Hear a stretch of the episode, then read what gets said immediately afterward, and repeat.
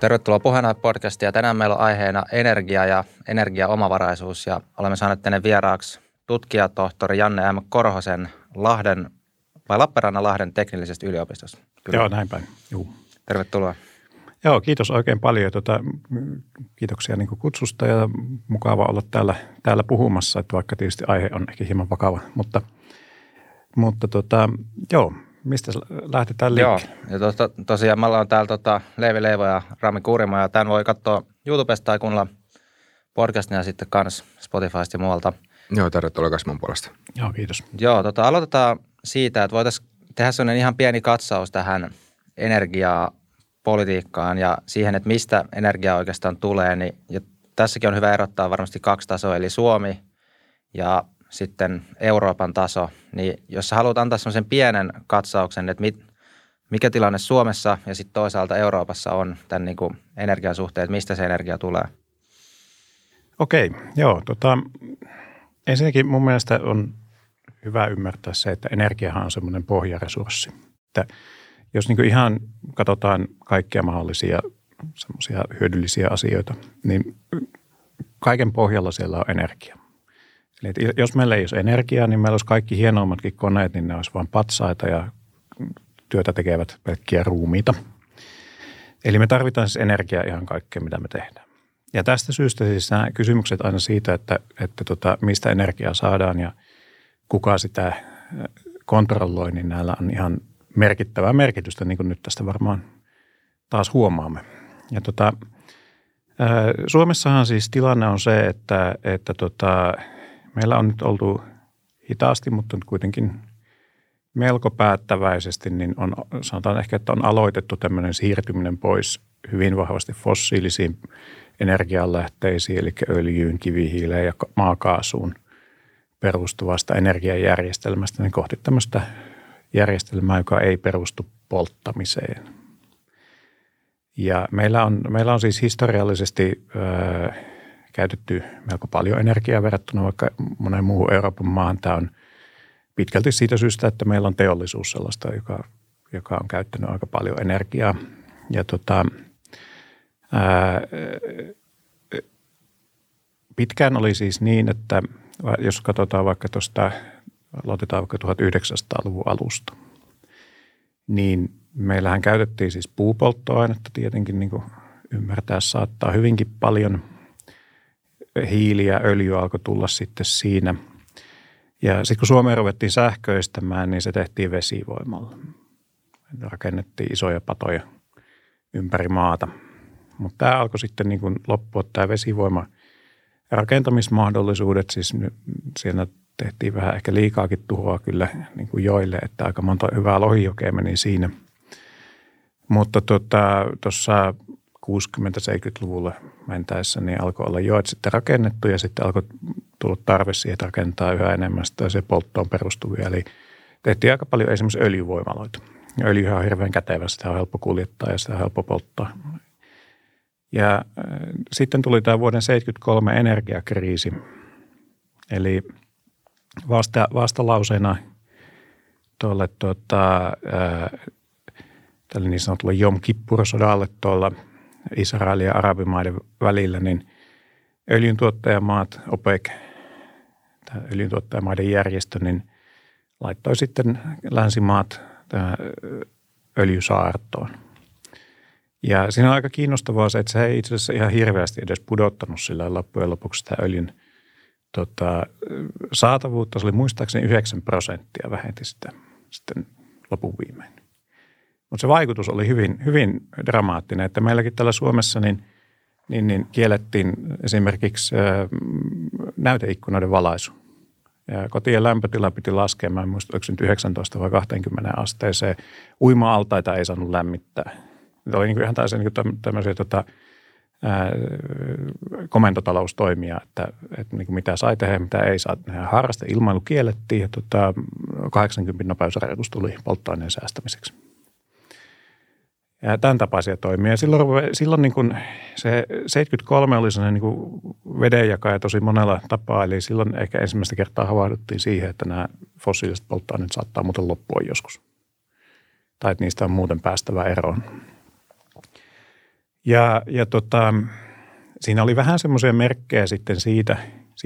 Se oli ehkä semmoinen kohta, että missä historia olisi voinut mennä hyvin toisin. Siinä olisi voitu myös valita semmoinen tie, että olisi voitu rakentamaan sellainen oikeasti kestävä energiajärjestelmä. Mutta ihmisethän on siitä semmoinen taitava laji, että me kyllä valitaan aina se, niin kuin se oikea valinta, mutta me yleensä kokeillaan ensin ne kaikki väärät. Ja siinä nyt ehkä valittiin sitten pikkusen väärin, että se sai liikkeelle tämmöisen vahvan ydinvoimarakentamisbuumin, mikä nyt sinänsä ihan itse niin kuin kannatan tätä, se oli niin kuin ihan viisasta, mutta se sai sitten myös liikkeelle tällaisen ryntäyksen uusien öljy- ja muiden fossiilisten lähteiden etsimiseksi.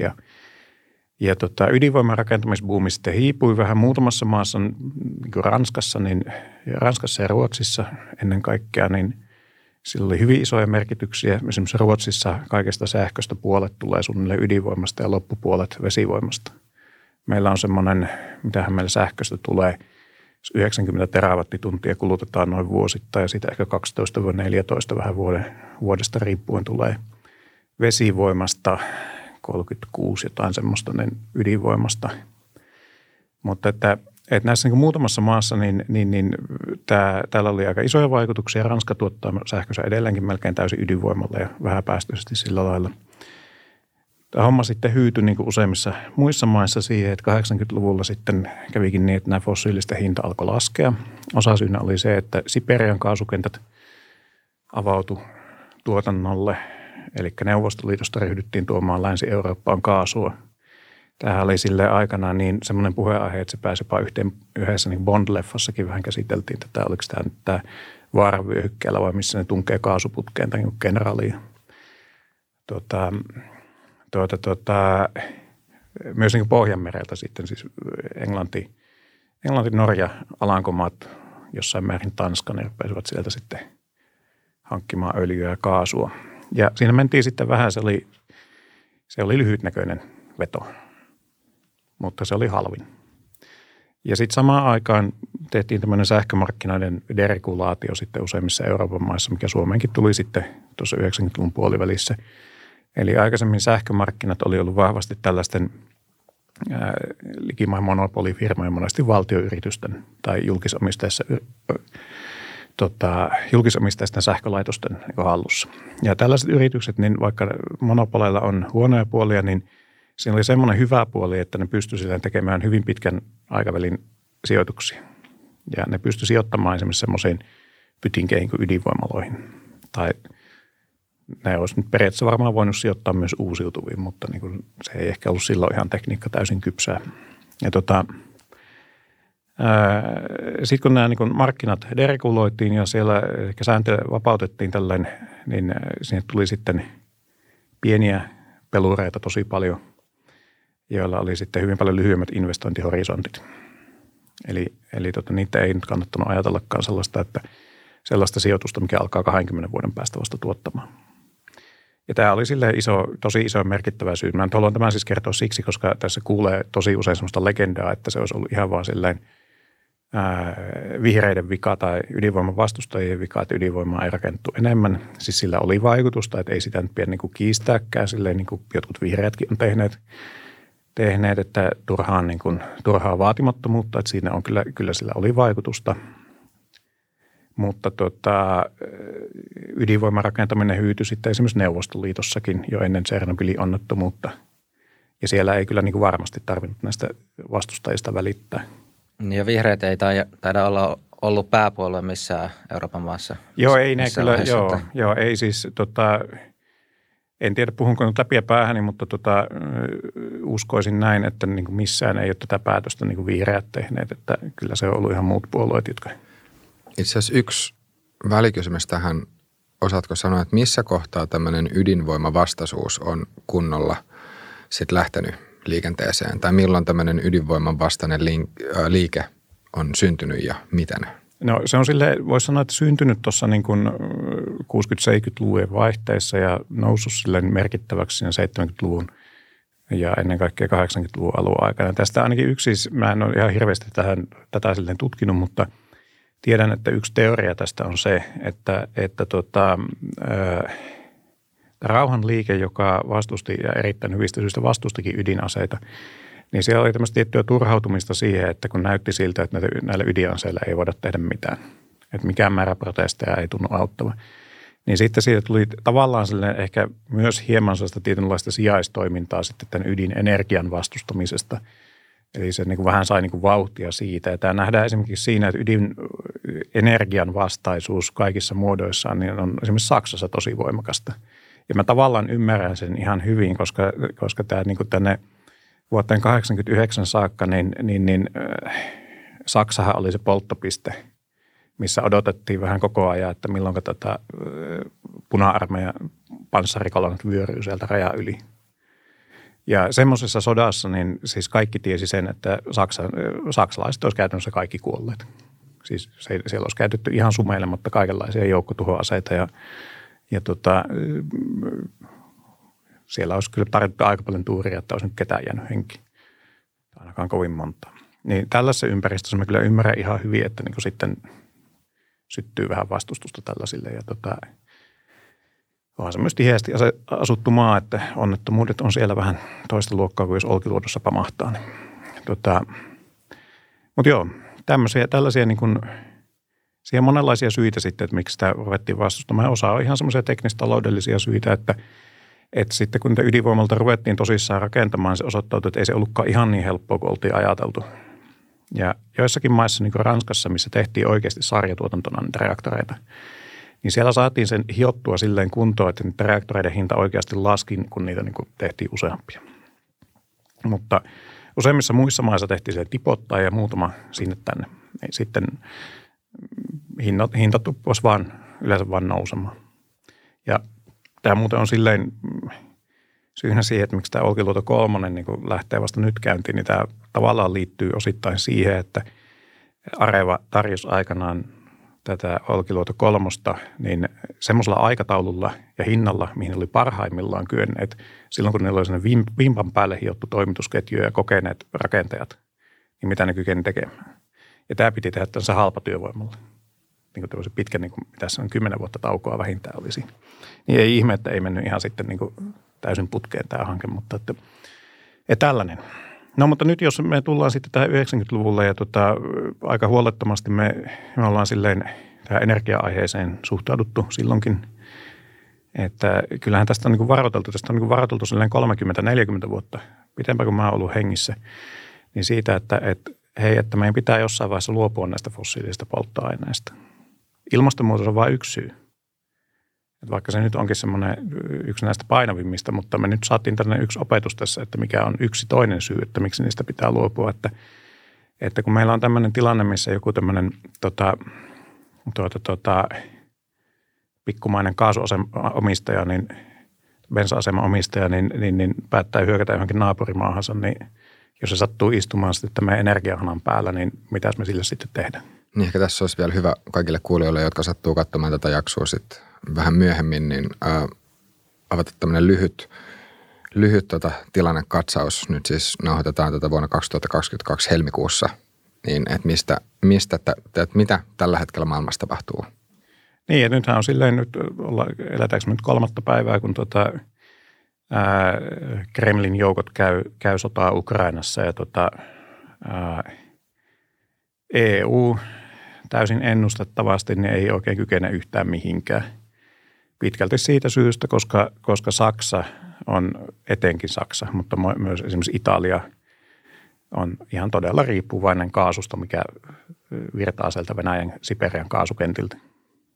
Joo, mun tekisi mieli tuosta Saksasta kysyä, että koska Saksahan on nyt tai siellä on jo pitkä aika sitten päätetty tämä, että ydinvoima ajetaan kokonaan alas, ja oliko se nyt ensi vuonna, kun viimeinen sulkeutuu. Ja mä luin itse tuon Angela Merkelin elämänkerran viime vuonna julkaistu, ja siinä kanssa puhuttiin niinku tästä teemasta, ja sitten niinku yksi tavallaan selitys sille, että miksi Merkelkään niinku ei sitten niinku pysäyttänyt tätä ydinvoima alasajoa, niin siellä oli ihan tämmöisiä niinku mulle aika yllättävänkin pieneltä kuulostavia syitä, eli esimerkiksi tämä, kun noin 10 vuotta sitten oli tämä Fukushiman ydinvoimaturma niin kuin Japanissa, niin sitten se oli esimerkiksi sattunut semmoiseen aikaan, kun Saksassa oli just pohdittu näitä päätöksiä, niin toisin sanoen kysymys siitä, että kuinka tavallaan rationaalisia nämä päätökset sun mielestä on ollut, tai että onko ne perustunut semmoiseen niin kuin strategiseen ajatteluun, vai onko tämmöisillä niin kuin pistemäisillä niin kuin sattumuksilla ollut sit niin kuin merkittävää vaikutusta tässä, että Saksa on sulkenut näitä kaikkia ydinvoimaloita? Ja että kuinka paljon siinä on ollut kysymys esimerkiksi poliittisesta opportunismista? No, jos me niin oltaisiin oikeasti silleen pitkän tähtäimen rationaalisia, niin me olisi lopetettu fossiilisten polttoaineiden käyttö jo 20 vuotta sitten. Siis nämä on hyvin vahvasti semmoisia, siis historiaa tunnutaan tekevän semmoisella niin kuin loppujen lopuksi aika pienistä asioista. Ja joo, siis oli ihan selvää, mä muistan tämän vielä itsekin hyvin, kun seurasin aihetta, että ihan selvää oli, että siellä oli vaalit tulossa ja siinä oli vähän sellainen riski, että vihreät ottaisi ison vaalivoiton, jos ne niin kuin Merkel ei tarjoaisi äänestäjille jotakin. Ja siinä sitten uhrattiin sitten ydinvoima ja suoraan sanottuna, niin nyt me kyllä osittain maksamme tämän päätöksen seurauksia. Että tämä on vähän tällaista, että kun niin kuin säästää tai yrittää niin kuin säästää jossakin, niin väärässä paikassa, niin sitten siitä joutuu joskus maksamaan vähän enemmän. Eli kyllähän siis tilanne olisi sillä lailla, ainakin sillä lailla helpompi, että tämä Putinin vipuvarsi Eurooppaan niin olisi paljon lyhyempi, jos Saksa nyt jatkaisi edes niin kuin osaan näiden voimaloiden pyörittämistä. Olisiko Saksalla nyt mahdollisuutta niin kuin uudelleen avata näitä voimaloita? Että mikä se tavallaan käytännön tilanne on? Että onko se niin kuin teknisesti edes nopeasti uudelleen avaaminen niin kuin mahdollista? Mä en ole ihan tarkkaan perillä, että mikä siellä nyt tällä hetkellä on tilanne. Että minä vähän epäilen sitä, että se ei ole ihan yksinkertainen homma, ainakaan semmoisia, jotka on pidempään suljettu. Et tietysti niitä, mitkä nyt on käynnissä vielä, niin niiden käytön jatkaminen niin ei pitäisi olla hirveän vaikeaa teknisesti. Mutta että se voi olla sitä poliittisesti ja se voi olla sitä, niin kun, en tiedä onko siellä nyt enää sitten esimerkiksi huoltoja tehty, tuskinpa. Onko henkilöstöä enää muuta kuin semmoinen ihan minimimäärä, en tiedä, niin voi olla vaikeaa. En suoraan sanottuna en usko, että tämä on niille niin semmoinen niin kuin iso juttu siellä, että on vaikea uskoa, mutta tietysti tämmöinen sota kyllä on sellainen, että se nyt varmaan, se voisi saada ne ajattelemaan uudelleen. Joo. Sitten tulee toinen kysymys mieleen vielä just tähän maakaasuun liittyen, että just kun sanoit, että näiden ydinvoimaloiden alasajaminen on sitten lisännyt tätä riippuvuutta, mutta mikä yhteys on sitten uusiutuvaan energiaan, siis erityisesti just aurinkovoimaan ja tuulivoimaan, koska toistaiseksi meillä ei vielä ole käytössä semmoista, voisiko sanoa, hyvää tai niin hyvää ja toimivaa akkuteknologiaa, että sen avulla pystyy sitten varastoimaan kaiken sen energian, mitä sitten tuuli- ja aurinkovoimalla saadaan, niin miten sä suhtaudut tämmöiseen väitteeseen, minkä on joskus lukenut, että aurinkovoiman ja tuulivoiman rakentaminen osittain myös sitten taas on lisännyt riippuvuutta just kaasusta sen takia, koska sitä kaasua joudutaan käyttämään säätövoimana? Joo, kyllä siinä on jonkun verran perää. Se ei ole silleen... Se ei ole sellainen niin kuin argumentti, mitä monet luulee, että nyt ei pitäisi rakentaa näitä uusiutuvia, kun on tällainen. Siinä on perää kuitenkin. Ja on ihan totta, että vaihteleva tuotanto, niin kuin mitä aurinko- ja tuulivoima tekee, niin sillä pitää olla varalla ja sitä pitää kyetä tasaamaan silleen tätä tuotantoa sitten. Ja ongelma on siis ennen kaikkea nyt se, että maakaasu on näitä kaikkein halvimpia vaihtoehtoja siihen. Tämä nähdään siis sille erityisesti niin kuin, esimerkiksi silloin, kun niin kuin hiili vaikka on ollut halpaa, niin me nähdään, että itse asiassa maakaasuvoimalat seisoo ja hiilivoimalat jopa käytetään tähän tasaukseen. Eli tämä on niin kuin ihan hintakysymys. Ja mä sanoisin, että tässäkin on siis tavallaan se, että kun on menty siitä, mistä aita on matalin, on menty silleen, että tämä on nyt tämä kaasu tällainen halpa tämmöinen lääke tähän hommaan. Niin sitten on sitä käytetty ja kyllä sen käyttö on siinä niin kuin lisääntynyt. Ja kyllä me kirjoitettiin tuossa tämän Atte Harjanta, joka nykyään on vihreiden kansanedustaja. Hänen kanssaan tuossa pari vuotta sitten yksi tutkimuspaperikin, missä me suomittiin aika kovin sanoin sitten tätä, muun muassa tätä vedätystä, että rakennetaan niin kuin, tai esitetään niin kuin rakennettavan uusiutuvaa energiaa, mutta sitten se todellisuudessa pyörii esimerkiksi kaasulla pitkälti. Että jos, nyt en ole lentänyt hetkeen, mutta jossain vaiheessa, jos tuonne vaikka Brysseliin lenti, niin siellä on niin kuin lentokentän nämä terminaalit ihan täynnä semmoisia kaasuyhtiöiden ja öljyyhtiöiden mainoksia, missä pyörii tuulivoimalat ja näkyy aurinkopaneeleita. Että nämä ollaan niin kuin tämän uusiutuvan energian tämmöisiä suurimpia ystäviä ja näinhän se siinä kohdassa varmasti olikin. Mutta kyllä se pitkän tähtäimen tavoite, se täytyy olla se, että tästä fossiilisesta maakaasusta, niin siitä on vain yksinkertaisesti luovuttava. Ja nytkin esimerkiksi tilanne on hyvin erilainen kuin vielä 5 vuotta sitten. Että esimerkiksi tämmöisten vetyelektrolyysereiden sarjatuotanto on nyt silleen oikeasti pääsemässä vauhtiin. Eli potentiaalisimpia korvaajia tähän, niin kuin tähän ongelmaan on joko tehdä vedestä sähkön avulla suoraan vetyä, minkä varmaan monet on jossain kemian luokassa joskus tehnytkin. Ja joko käyttää sitä vetyä suoraan niin polttoaineena tai sitten yhdistää sitä hiilidioksidin kanssa sillä, että saadaan metaania, eli siis samaa ainetta käytännössä kuin maakaasu. Ja tämä nyt vähän riippuu, kumpi on järkevämpää, niin riippuu esimerkiksi siitä, että kuinka paljon pitää varastoida sitä ja kuinka pitkälti pitää kuljettaa. Vedyn niin kuin varastointi ja kuljettaminen on kalliimpaa, että jos se niin kuin varastointi ja kuljettaminen on se juttu, niin sitten se todennäköisesti kannattaa tehdä metaaniksi. Mutta esimerkiksi niin tällainen ratkaisu on tulossa ja siis sikäli, niin kuin, että vaikkapa jos rakennetaan semmoisia verkostoja, missä maakaasu virtaa, niin teknistä estettä sille, että niin ajetaan sitten tämmöistä niin kuin synteettistä metaania, niin ei tietenkään ole. Eli sitten se on se verkosto valmiina, että sitten se pitää vaihtaa siitä, että laittaa hana kiinni sinne fossiilisen lähteeseen ja sitten avata tämmöiset elektrolyyserin synteettisen kaasun tehtaat sinne. Ja nyt tässä on hyvin oleellista minun mielestä ymmärtää sellainen juttu, että me eletään näiden vaihtoehtoisten energialähteiden ja niihin liittyvien teknologioiden kanssa. Me eletään semmoista, mitä joskus 90-luvulla sanottiin Nokia-momentiksi. Eli tämä on niin kuin se hetki, että missä ensin on sillä lailla, että kaikki sanoo, että en minä tuommoista tarvitse, eihän tuolla mitään tekemistä ole, ja tuo on niin kuin aivan liian kallis lelu. Ja sitten muutaman vuoden päästä kaikilla on sellainen. Ja tämä nyt ei tapahdu ihan yhtä nopeasti kuin kännyköiden kanssa, koska nyt kuitenkin puhutaan aika paljon niin kuin isommista sijoituksista, mutta on ihan selvää, että se on tapahtumassa. Ja syynä on nimenomaan se, että meillä on nyt niin kuin tämä teollisen vallankumouksen isoin vasara on ruvennut takomaan, eli tämä sarjatuotanto. Ja on semmoinen ihan perusinsinööriviisaus, että kun me tehdään enemmän juttuja ja ruvetaan oikeasti tekemään sarjatuotannolla, niin hinta laskee ja se laskee nopeasti.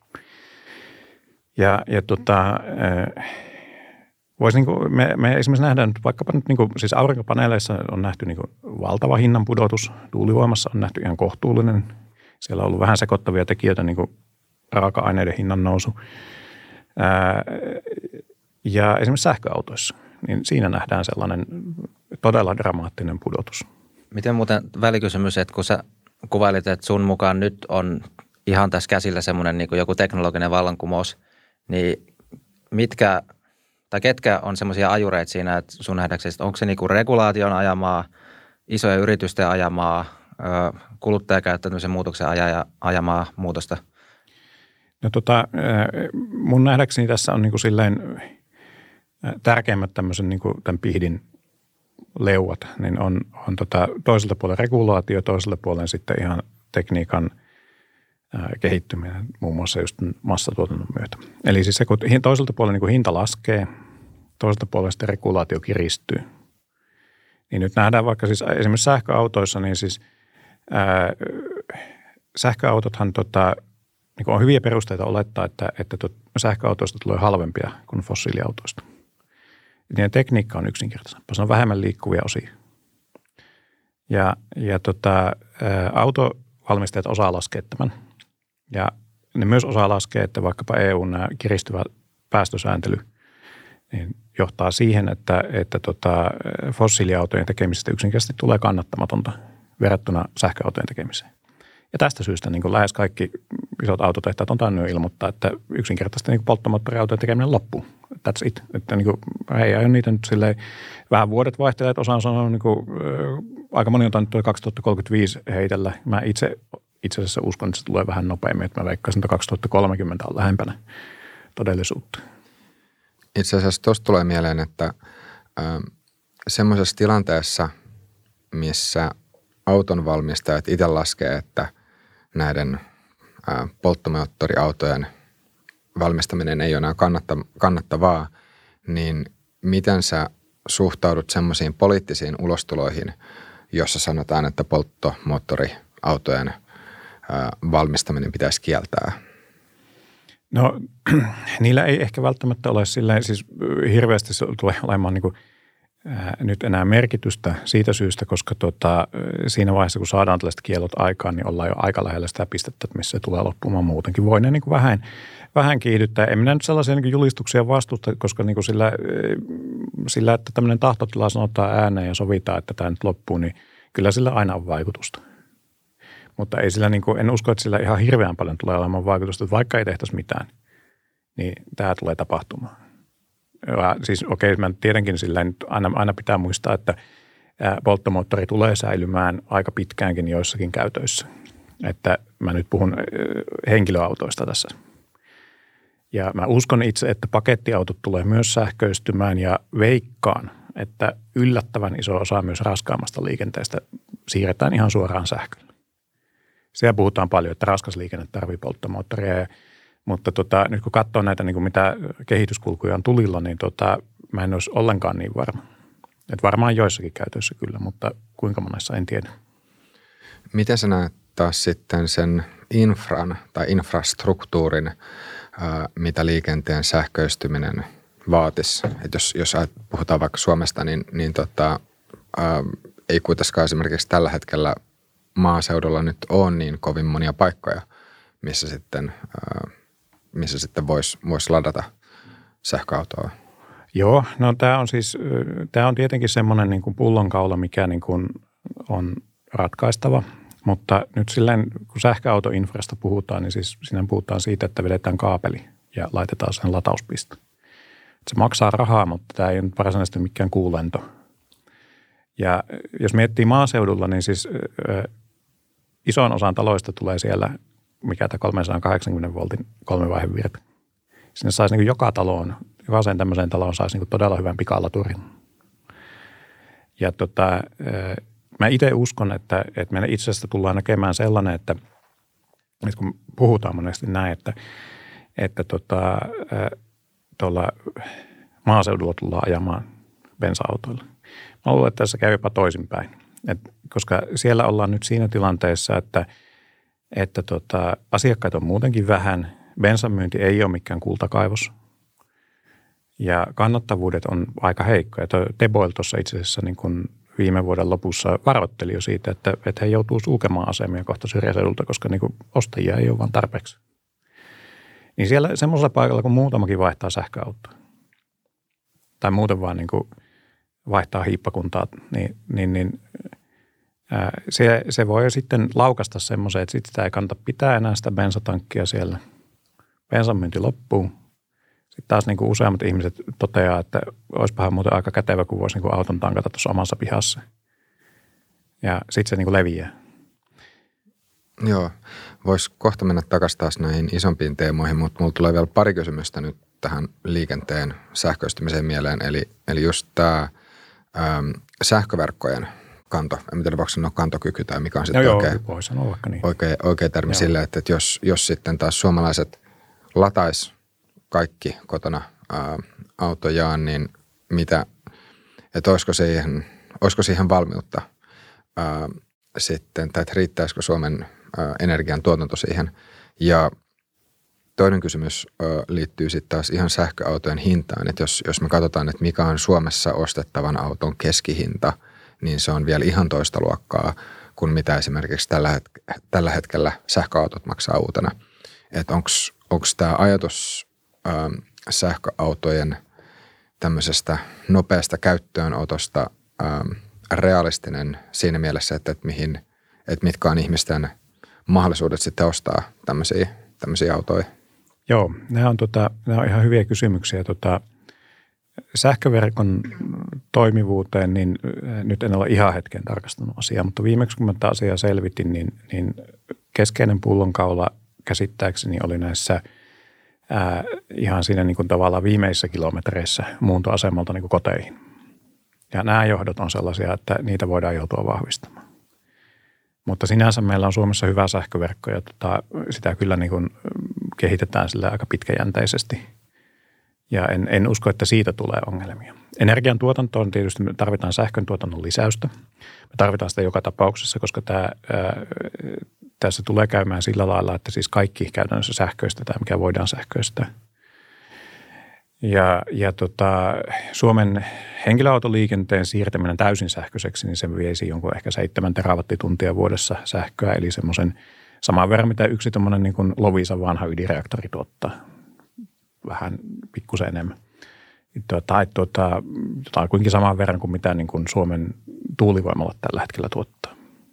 Eli kyllä se vaatii sähköä, mutta ei nyt sille hirveän paljon loppujen lopuksi. Muistaakseni oli tällaista, joku laski ihan vähän aikaa sitten, en muista viimeistä numeroa, mutta taisi olla jotain 12-13 terawattituntia, jos kaikki pyöräliikenne laitetaan sähkölle, siis ihan kaikki. Ja ei näistä niin kuin silleen, se ei ole silleen niin kuin mikään ongelma. Kyllä se kyetään tekemään nyt jollakin tavalla ihan halutulla tavalla. Hinta. Se on sitten tämä niin kuin iso kysymys ja se on ihan totta. Siis, ei se ole realistista sillä lailla ajatella, että jokainen nyt heti ryntäisi Teslaa hakemaan kaupasta.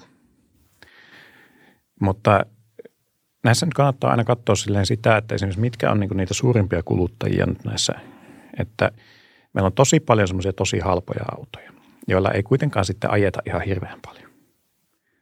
Ja mä uskon, että näille kyetään kyllä keksimään jotkut ratkaisut. Siinä tulee kyllä vähän ongelmaksi se, että tästä ei nyt ole niinku sellaista tietä eteenpäin, missä bensahinta laskisi kuin enintään väliaikaisesti. Se tulee vain nousemaan. Mutta uskon, että näihin voidaan niinku jotkut ratkaisut kehitellä. Itse asiassa ihan välikysymys vielä tuohon, kun sanot, että bensan hinta tulee tai että ei tule laskemaan, niin mitkä on sitten taas niitä ajavia tekijöitä? No ihan siis tämä, että vaikka meillä on tällaisia kriisejä ja sotia, niin meillä on edelleen taustalla se ilmastokriisi siellä. Ja kyllä siis tästäkin, niin kuin, tästäkin sodasta taas silten noustaan ja palataan siihen päiväjärjestykseen. Niin Ukrainan sodasta. Tästäkin noustaan ja palataan päiväjärjestykseen ja siihen, että näitä pitää niin kuin, näitä päästöjä vähentää. Sitten meillä on se, että siis ihan yksinkertaisesti siis öljylähteet alkaa pikkuhiljaa kuivumaan. Eli nyt on vuosia ollut jo sillä lailla, että uudet löydöt ei ole millään lailla kattaneet niin kuin kulutusta. Ja meillä on aika vakuuttavaa näyttöä siitä alkaa kasautua, että niin sanottu öljyhuippu on ohitettu. Eli tämä niin kuin maailman öljyntuotannon maksimi on mennyt ohi ja nyt se tulee enää laskemaan. Ja ainoastaan nyt oikeastaan riidellään siitä, että minä vuonna se ihan tarkkaan ottaen tapahtuu. Mutta onko tämä näytön taso siis niin kuin vahvempaa kuin aiemmin, koska eikö myös aiempina vuosikymmeninä ole tämmöistä niin kuin puhetta esitettyä, että öljy tulee pian loppuun? Joo, siis silloin on puhuttu siitä, että niin kuin öljyhuippu tulee. Nyt meillä alkaa olla semmoista niin kuin syytä uskoa, että se on niin kuin takana päin. Ja silloin siis tästä on niin kuin puhuttu paljon semmoista niin kuin maalailtu niin kuin kauhuskenaariota. Mä en ole ihan hirveästi niihin koskaan silleen uskonutkaan ja enkä uskon nytkään, koska ne kauhuskenaariot on perustunut sellaiseen oletukseen, että missä on aika vahvasti aliarvioitu niin kuin kyky vaihtaa ja muuttaa toimintaa. Ja samaan muuten perustuu nytkin, kun pelotellaan, että jos me vaihdetaan näitä energianlähteitä, niin kohta joudumme asumaan maakuopissa. Se perustuu siihen ajatukseen, että ei osata tai haluta kuvitella niin kuin mitään muuta tapaa tehdä asioita. Ja tämä ei ole vielä, niin kuin, siis voihan se olla, että joskus tulee tämmöinen niin kuin kaos eteen, mutta niin kuin ei ole vielä tapahtunut niin. Enkä usko, että nytkään tapahtuu. Mutta jos palataan tähän niin kuin sähköautojen hintaan, koska tässä on minun mielestä niin kuin yksi semmoinen juttu, että mistä niin kuin ihmisten olisi hyvä olla tietoisia. Ja se on se, että ensinnäkin on nämä niin kuin paljon ajaviella alkaa olla jo nyt se tilanne, että niiden kannattaa vaihtaa sähköautoon, jos ne vaan voivat niin kuin ihan siksi, koska silloin ne kuukausi kuluu, mitä he maksaa niin liikkumisestaan, niin jää pienemmäksi. Ja semmoinen kaunis juttu tässä on se, että mikäs olisikaan semmoinen instrumentti, että jos meillä on joku semmoinen kallis ostos ja me halutaan maksaa se kuukausi erillä, niin mitäs me silloin tehdään? me otetaan lainaa. Ja nyt jos me saadaan niin kuin lainaa sen sopivin ehdoin ja riittävän pitkällä maksuajalla, riittävän alhaisella korolla, niin me aletaan olla nyt sellaisessa tilanteessa, että aika monenkin kannattaisi miettiä ihan niin kuin sähköautoon vaihtamista ihan siksi, että joka kuukausi sulle jäisi enemmän rahaa taskuun. Ja autokaupat ei tällaisia lainoja nyt oikein vielä tarjoa. Autolainat on suhteellisen lyhyitä ja siinä vielä oletetaan se, että se maksetaan sitten niin kuin loppusumma pois, kun vaihdetaan autoa. Mutta nythän on siis käsittääkseni on jo nyt niin kuin, näin olen ymmärtänyt, on ihan niin kuin hyväksytty tuolla hallituksessa äskettäin, että energiaomavaraisuuslainan nimellä kulkeva instrumentti otetaan käyttöön. Eli valtion takaama laina. Vähän samalla kuin ASP-laina asuntomarkkinoille. Ja kun valtio sitten takaa tällaisen lainan, niin sen korko saadaan alas, siis se saadaan niin alas kuin halutaan, mutta niin kuin saadaan hyvinkin kilpailukykyiseksi ja maksuaikaa saadaan pidemmäksi. Eli voisi olla sellainen mahdollista ottaa vaikka sillä, että jos ajatellaan, että sähköauto on sellainen realistinen käyttöikä on hyvinkin 10 vuotta, ellei 15kin voisi olla mahdollista, niin jos haluat niin oikeasti silleen vaihtaa autoa, niin että otat semmoisen 10 vuoden tai jopa 15 vuoden autolainan, missä on kuukausi erää sen verran pieni, että kun ynnäät kaikki kulut yhteen, niin sulle jää niin kuin käteen joka kuukausi enemmän hilloa. Ja tämän tapaisia niin kuin, temppuja on olemassa, siis se on vaan siitä, että näitä pitää ruveta vaan käyttämään.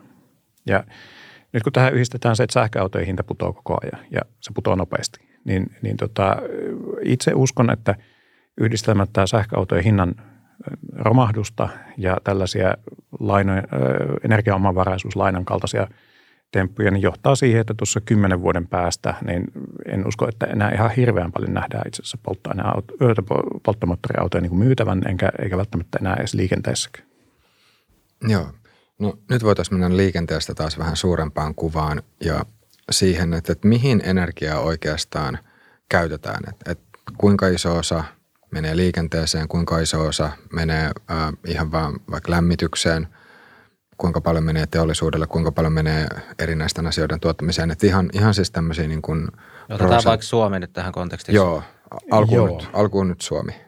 Joo, mulla ei nyt ole ihan tässä niin kuin viimeisimpiä lukemia, että nämähän löytyisi sillä jostain esimerkiksi Motivan sivulta, jos olisin muistanut katsoa, mutta tämä vähän riippuu myös siitä, että millä tavalla lasketaan. Lasketaanko niin kuin loppukäyttöä vai esimerkiksi energiasisältöä, niin kuin primäärienergiaa niin sanottua.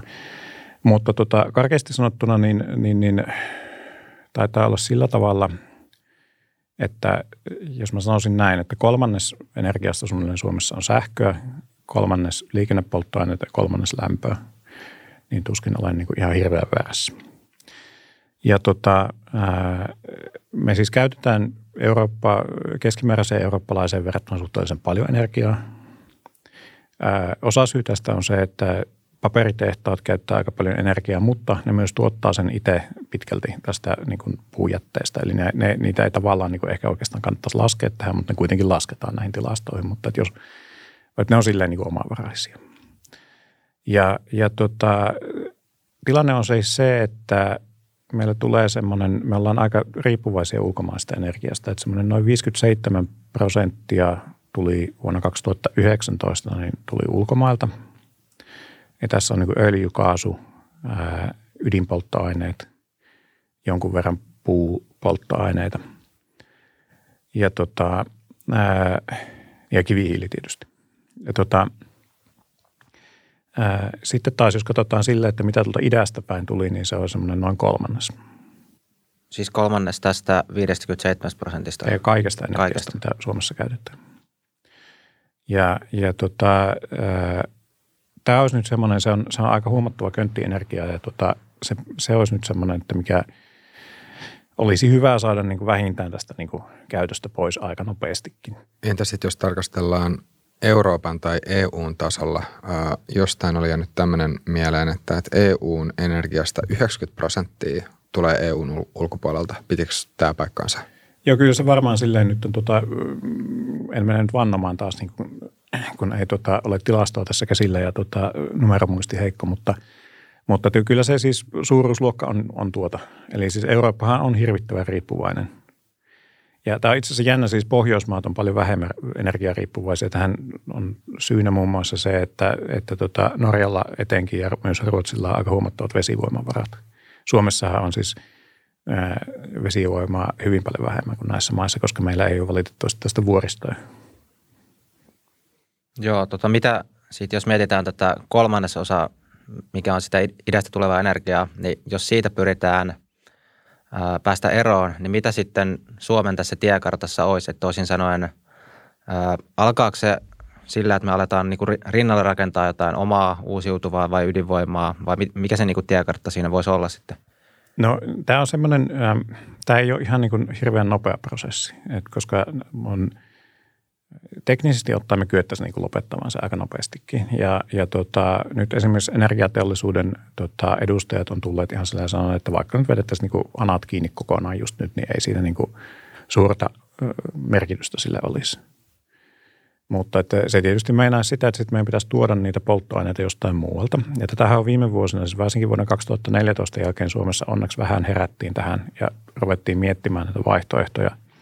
Että entäs jos kaasu esimerkiksi katkeaa. Meillä on kaasuputki tuonne Viroon, mistä tuotiin viime vuonna, olisiko se ollut kolmannes ehkä kaasun käytöstä. Sekin kuitenkin niin kuin tavallaan peräisin Venäjältä, että se ei silleen auta. Sitten meillä on rakennettu tämmöisen nesteytetyn kaasun satamia, että mistä voidaan laivoilla ihan kuljettaa Suomeen kaasua, jos tarvitaan. Ja sama homma siis öljyn kanssa. Suomessahan siis suurin osa kaikesta bensiinistä ja dieselistä, niin on, mitä Suomessa käytetään, niin on Venäjältä peräisin. Eli jos ei tämän niin kuin Kremlin touhuja halua tukea, niin siinä on semmoinen, että millä voi niin kuin itse vaikuttaa. Et siellä menee käytännössä jokainen euro, mitä sinne laittaa, niin se menee sitten tuonne Kremlin sotakassaan.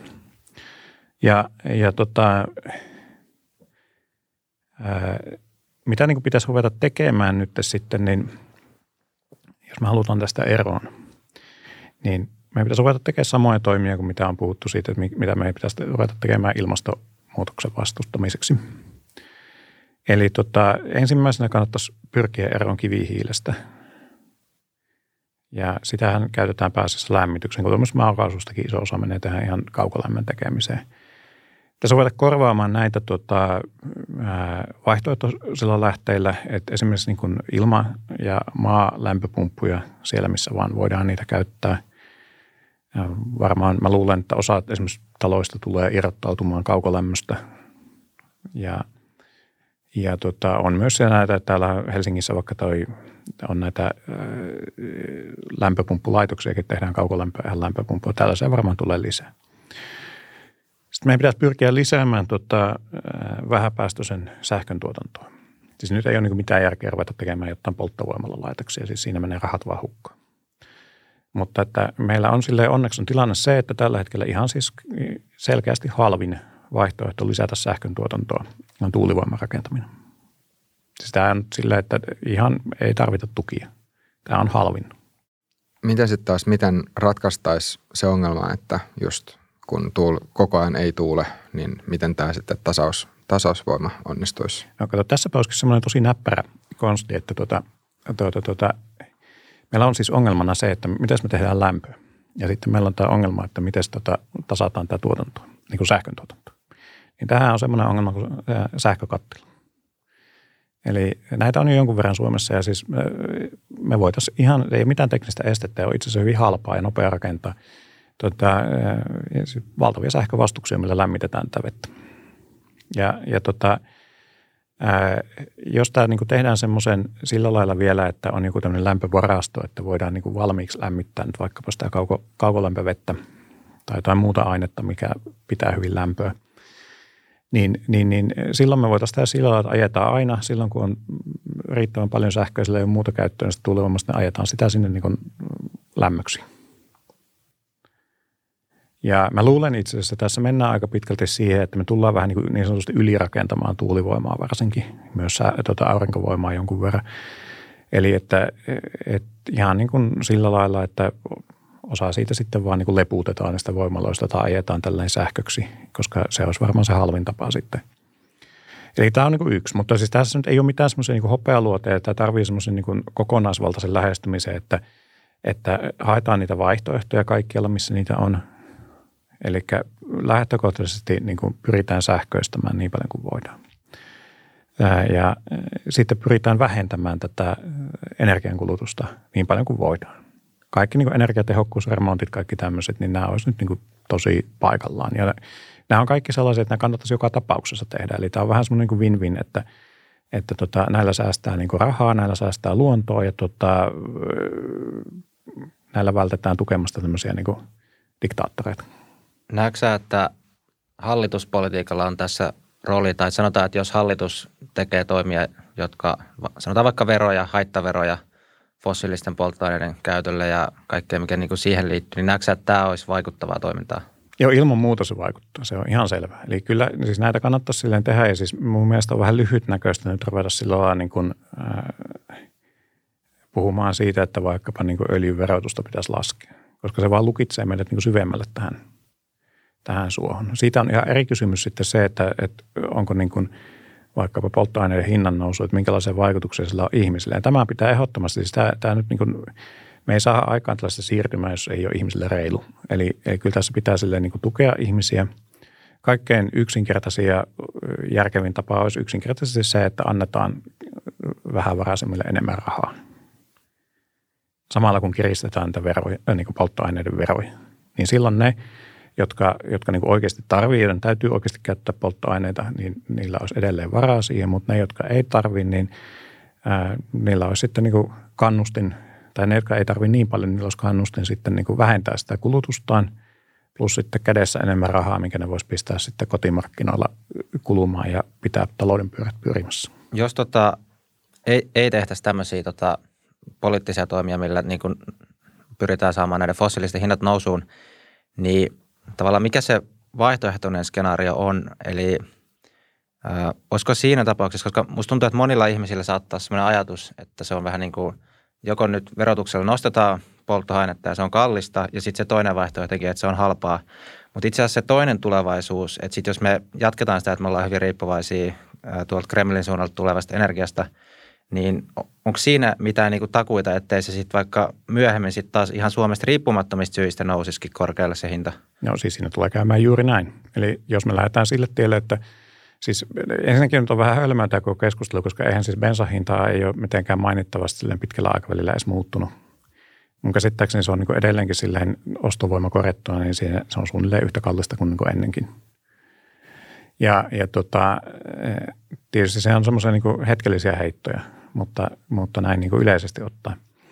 Ja siis siitähän on, mitä sitten on bensahinnasta veroa, onko se kuin 40 vai 50%. Eli siis teoriassahan on mahdollista, että me oikein lasketaan sitä veroa ja saadaan hintaa alas. Mutta mitä siinä sitten äkkiä käy on se, että kun bensalla ajaminen on halvempaa, niin ihmiset rupeaa ajamaan enemmän.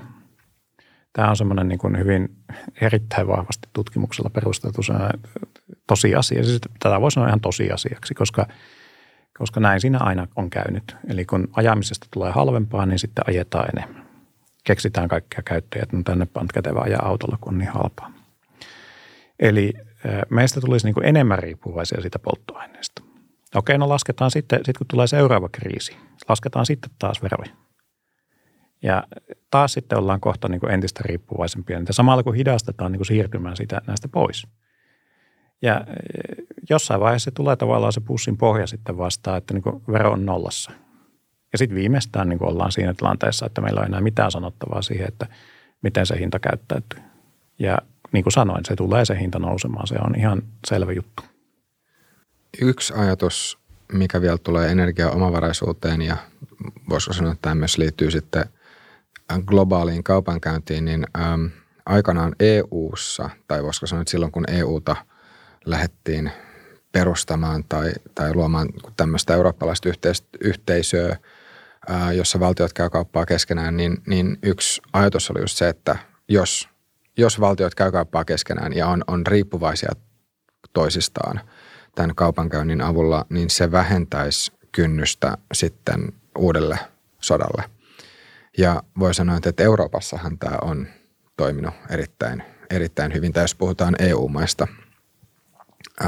Mutta nyt kuitenkin ollaan siinä tilanteessa, että vaikka EU-maat on, tai sitten eurooppalaiset maat on ollut riippuvaisia Venäjästä, niin selkeästi se nyt tässä Ukrainan sodan tapauksessa ei ole sitten toiminut tämmöisenä suojana. Mutta miten sä näet sen semmoisen tilanteen, että jos EU jotenkin kokonaisuudessaan pyrkisi irrottamaan itsensä Venäjästä, niin voisiko se silloin johtaa kahteen asiaan. Et siihen, että Venäjä alkaa sitten vaan käymään enemmän kauppaa Kiinan kanssa ja toisekseen, niin voisiko se myös sitten ehkä lisätä konfliktin riskiä tulevaisuudessa, jos taas Venäjä kokisi, että tämmöisen konfliktin myötä ei ole sitten yhtä paljon hävittävää. Miten sä lähestyisit näitä asioita? Joo, mä oon aina vähän epäillyt tätä argumenttia, että tätä taloudellinen integraatio vähentää sotien mahdollisuutta ja yksi isoimpia syitä on se, että tuossa oliko se 1911, niin oli valtava myyntimenestys, Norman Angelin kirja, jossa hän vakuuttavasti perusteli, että näiden taloudellisten ristiinkytkentöjen vuoksi niin suursota Euroopassa olisi täysin järjetön. Joskus sanotaan, että hän sanoi, että se on mahdoton, sehän ei sanonut, niin hän sanoi, että se oli järjetön. Ja 3 vuotta myöhemmin, niin mitä kävikään. Eli me ollaan vasta nyt oikeastaan semmoisessa niin kuin taloudellisen integraation vaiheessa, mikä monen Euroopan maan välillä vallitsi niin kuin ennen ensimmäistä maailmansotaa. Ja se ei estänyt näitä. Eli mä sanoisin, että mikä estää sotia paremmin, niin siis se on semmoinen politiikka tai semmoiset valtiot, jotka ei niin kuin kuvittele elämänsä tuolla jossain niin kuin 1800-luvulla, että missä rajoja voidaan piirrellä miekalla. Ja varmasti siis semmoinen kaikenlainen kanssakäyminen olisi aina hyväksi. Mutta tässä on silleen, jos me ajatellaan Venäjää, niin ei niillä ole vaihtoehtoja. Me joudutaan joka tapauksessa lopettamaan polttoaineiden osto sieltä jossain vaiheessa. Niin se, että tehdäänkö me se nyt vai tehdäänkö me se 20 vuoden päästä. Tämä on niin se oikeastaan se vaan se kysymys. Ja kyllä tässä siis nyt varmaan, nyt, kun katsotaan tätä tilannetta nyt siis tässä nyt helmikuun 2022, niin kyllähän se siis varmaan on sillä lailla, että Venäjä joutuu kääntymään sinne Kiinan suuntaan, että näitä demokratiaa halveksivat autokraatit, nämä joutuu kääntymään toisensa puoleen. Mutta ei se ole minun mielestä kovin hyvä syy sitten niin kuin jättää EU silleen entistä haavoittuvaisemmaksi sitten tämän meidän lähiautokraatin kiristykselle, mitä me nyt ollaan. Että nämä on vähän siis, on siinä pointtinsa siinäkin, että yhteistyö varmaankin niin kuin jossain määrin niin kuin vähentää niitä, mutta esimerkiksi nyt niin kuin käsittääkseni asiantuntijoita aika pitkälti sitä mieltä, että ne taloudelliset pakotteet, niillä ei oikeastaan niin kuin mitään merkitystä. Niin eli voiko sanoa, että tässä nykytilanteessa EU-maiden riippuvuus Venäjästä on ollut huomattavasti suurempi kuin mitä sitten taas Venäjän riippuvuus niistä rahoista, mitä tulee sitten EU-mailta? No ainakin silleen lyhyellä tähtäimellä. Kyllähän siis se, mutta siis on ihan selvä homma, että jos otettaisiin Venäjältä nämä, niin ennen kaikkea ehkä öljytulot, ne taitaa olla niin kuin kaikkein iso osa tätä. Olikaan se jopa niinkin paljon kuin 3/4 niin noista polttoaineen myyntituloista tuli siitä. Öljy ja kaasu, jos otetaan niiltä pois, niin siis on ihan selvää, että niillä olisi niin paljon vähemmän sitten rahaa rakennella tämmöisiä kaikkia armeijoitaan sinne rajoille. Että edelleenkin siellä voisi olla joku tämmöinen aika ikävä tyyppi vallassa.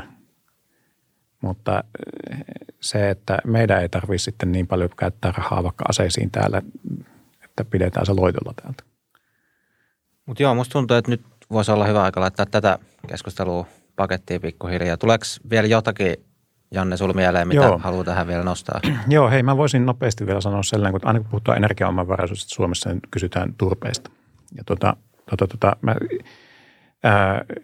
nyt tässä tilanteessa, nyt ollaan taas siis helmikuun 2022 3 päivää käyty Ukrainassa sotaa, voi hyvin olla, että voisi olla jopa järkevää niin kuin ihan hetkeksi niin kuin avata turvesoita. Kenties ei ole minun suosikkiratkaisu, mutta jos nyt hetkeksi tehdään, niin antaa mennä. Mutta kannattaa myös muistaa se, että sitten kun se turve on sieltä käytetty, niin sitä ei ole enää siellä. Eli minun mielestä kannattaa säästää se turve sitten todella varaa polttoaineeksi oikeasti semmoiseen kohtaan, että jos ollaan semmoisessa maailmanlopputason kriisissä, että missä vaikkapa niin kuin huoltoyhteydet Itämerellä katkeaa. Ja se kannattaa säästää sellaisia niin pitkälle kuin mahdollista. Jes. Päätetään tämä jakso tähän. Kiitos Janne sulle. Kiitos oikein paljon. Kiitoksia järjestelystä. Joo, kiitos vierailusta ja kiitoksia kaikille katsojille ja kuulijoille. Jos tykkäsitte videosta, pistäkää peukkua, ottakaa kanavatilauksia ja laittakaa ihmeessä myös kommenttia sinne YouTuben puolelle. Ja me nähdään ja kuullaan ensi jaksossa.